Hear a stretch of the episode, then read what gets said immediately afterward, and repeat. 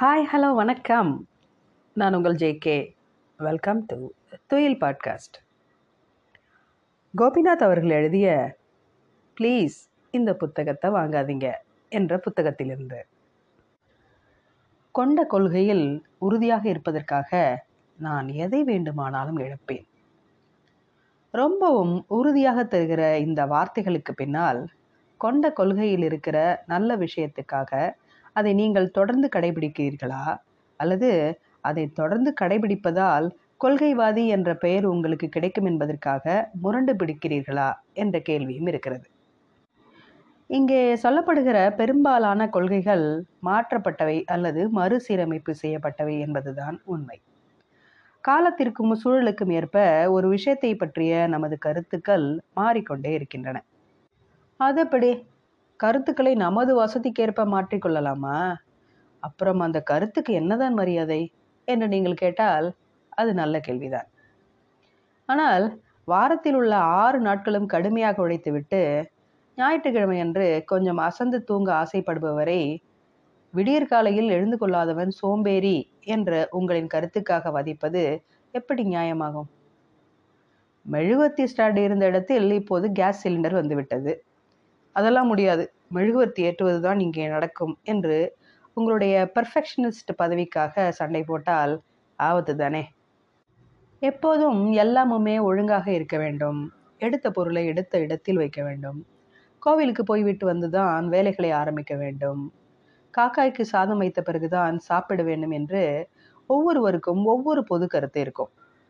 ஒரு நாள் காக்கை வரவில்லை என்பதற்காக அவசரமாக ஆஃபீஸ் கிளம்புகிற அண்ணன், உங்களுக்காக ஆசையாய் சமைத்த மனைவி, உங்கள் அழைப்பின் பேரில் வீட்டுக்கு வந்திருந்த விருந்தினர், இப்படி எல்லாரையும் காகம் வரும்வரை காக்க வைப்பது நியாயமில்லையே. கூட்டமாக இருக்கும் இடத்தில் நிற்க மாட்டேன் என்ற கொள்கையோடு இருந்தால் இங்கே எந்த வேலையும் நடக்காது. கொள்கையை பின்பற்ற வேண்டும் என்ற தீவிரம் ஒரு நிலையில் உங்களையும் உங்களை சார்ந்தவர்களையும் ரொம்பவே தொந்தரவு செய்து விடுகிறது. ஒரு நிலையில் நீங்கள் உங்களை தவிர மற்றவர்கள் தான் தோன்றித்தனமாக தெரிகிறார்கள் என்ற முடிவுக்கு வந்து விடுகிறீர்கள். 10 மணிக்கு எல்லோரும் படுத்து விட வேண்டும் என்பதற்காக 10:10 வரை விழித்திருப்பவனை இவன் தவறு செய்கிறானே, எப்படியாவது இவனை திருத்தி விட வேண்டும் என்று ஆரம்பித்து விடுகிறீர்கள். விளைவு, ஐயோ இம்சை வருதுடா என்று ஆளாளுக்கு ஒரு பக்கம் தலை தெறிக்க ஓடுகிறார்கள். ஏன்பா கொள்கையோடு வாழறது தப்பா என்று நீங்கள் கேட்கலாம். அதில் தப்பே இல்லை.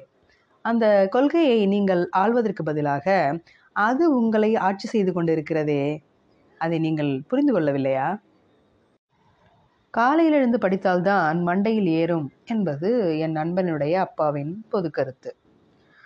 என் நண்பன் ரொம்ப நல்லா படிக்கிறவன். ஆனால் இரவு நேரத்தில் படிக்கிறது அவனுக்கு பிடிக்கும்.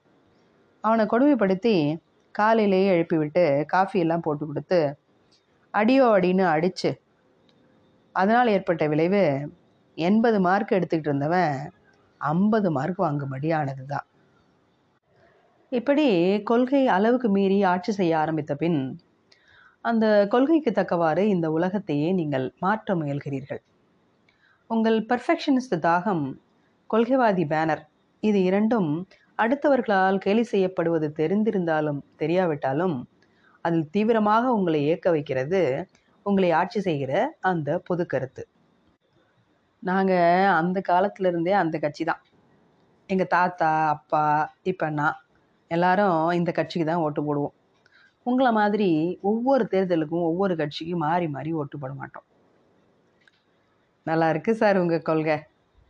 உங்கள் தாத்தா இருந்தப்போ அந்த கட்சி நல்லாட்சி நடத்தியிருக்கோம். இந்த பொது கருத்தை அவரே இருந்திருந்தா கூட இப்போ மாற்றி இருக்கக்கூடும்.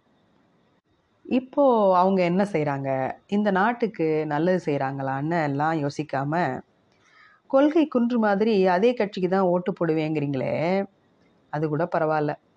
சூழ்நிலை கருதியும் நல்லது கட்டத்தை யோசிச்சும் மாற்றி ஓட்டு போடுறவனை கொள்கை இல்லாதவன் அப்படின்னு சொல்கிற அளவுக்கு உங்களை அறியாமல் உங்கள் கருத்து ஆதிக்கம் செலுத்தி முடமாக்கி இருக்கிறது.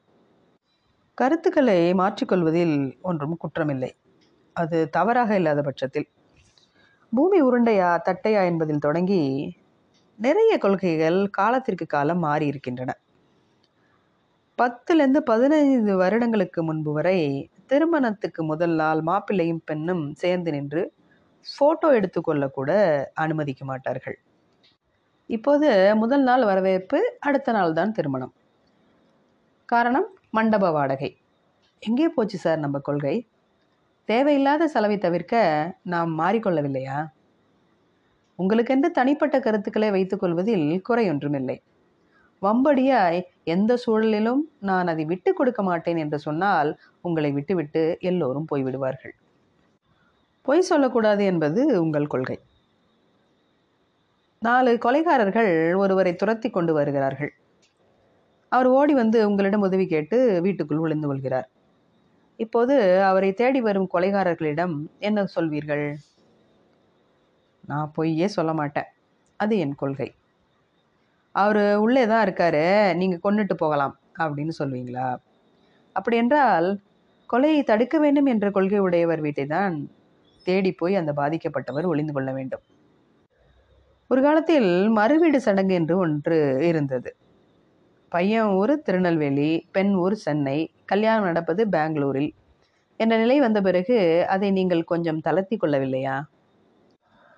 நம்மை நாமே நெறிப்படுத்தி கொள்ளவும், சரியான பாதையில் பயணிக்கவும் நாமே வகுத்து கொண்ட விதிமுறைகளும் கொள்கைகளும் நமக்கே விலங்காக மாறும் என்றால் நீங்கள் மாறிக்கொள்ளுங்கள்.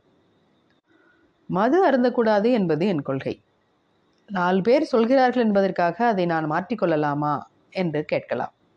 வேண்டாம், ஆனால் உங்கள் உயிரை பாதுகாக்க கொஞ்சம் ஆல்கஹால் தேவைப்படுகிறது எனும் பட்சத்தில் அதை நீங்கள் செய்யலாமே. உயிரே போனாலும் கொள்கையை விட்டுத்தர மாட்டேன் என்று நீங்கள் சண்டை போட்டால் அதற்கு பெயர் கொள்கை அல்ல, மனோவியாதி. ஒரு நிலையில் இந்த கொள்கையை விட்டுவிட்டால் நாம் சீர்கெட்டு போவோம் என்ற உங்கள் அச்சம்தான் அர்த்தமில்லாமல் உங்களை அந்த கொள்கையை பிடித்து கொண்டு தொங்க சொல்கிறது. உங்களை இயக்கத்தான் கொள்கைகள், முடக்க அல்ல. இதுபோன்ற கொள்கைகளை பின்பற்றி அலசுகிற எழுத்தையெல்லாம் படிக்க முடியாது என்பது உங்கள் கொள்கை என்று நீங்கள் மீண்டும் ஆரம்பித்தால் யாரால் என்ன செய்ய முடியும்? மீண்டும் சந்திப்போம். நன்றி.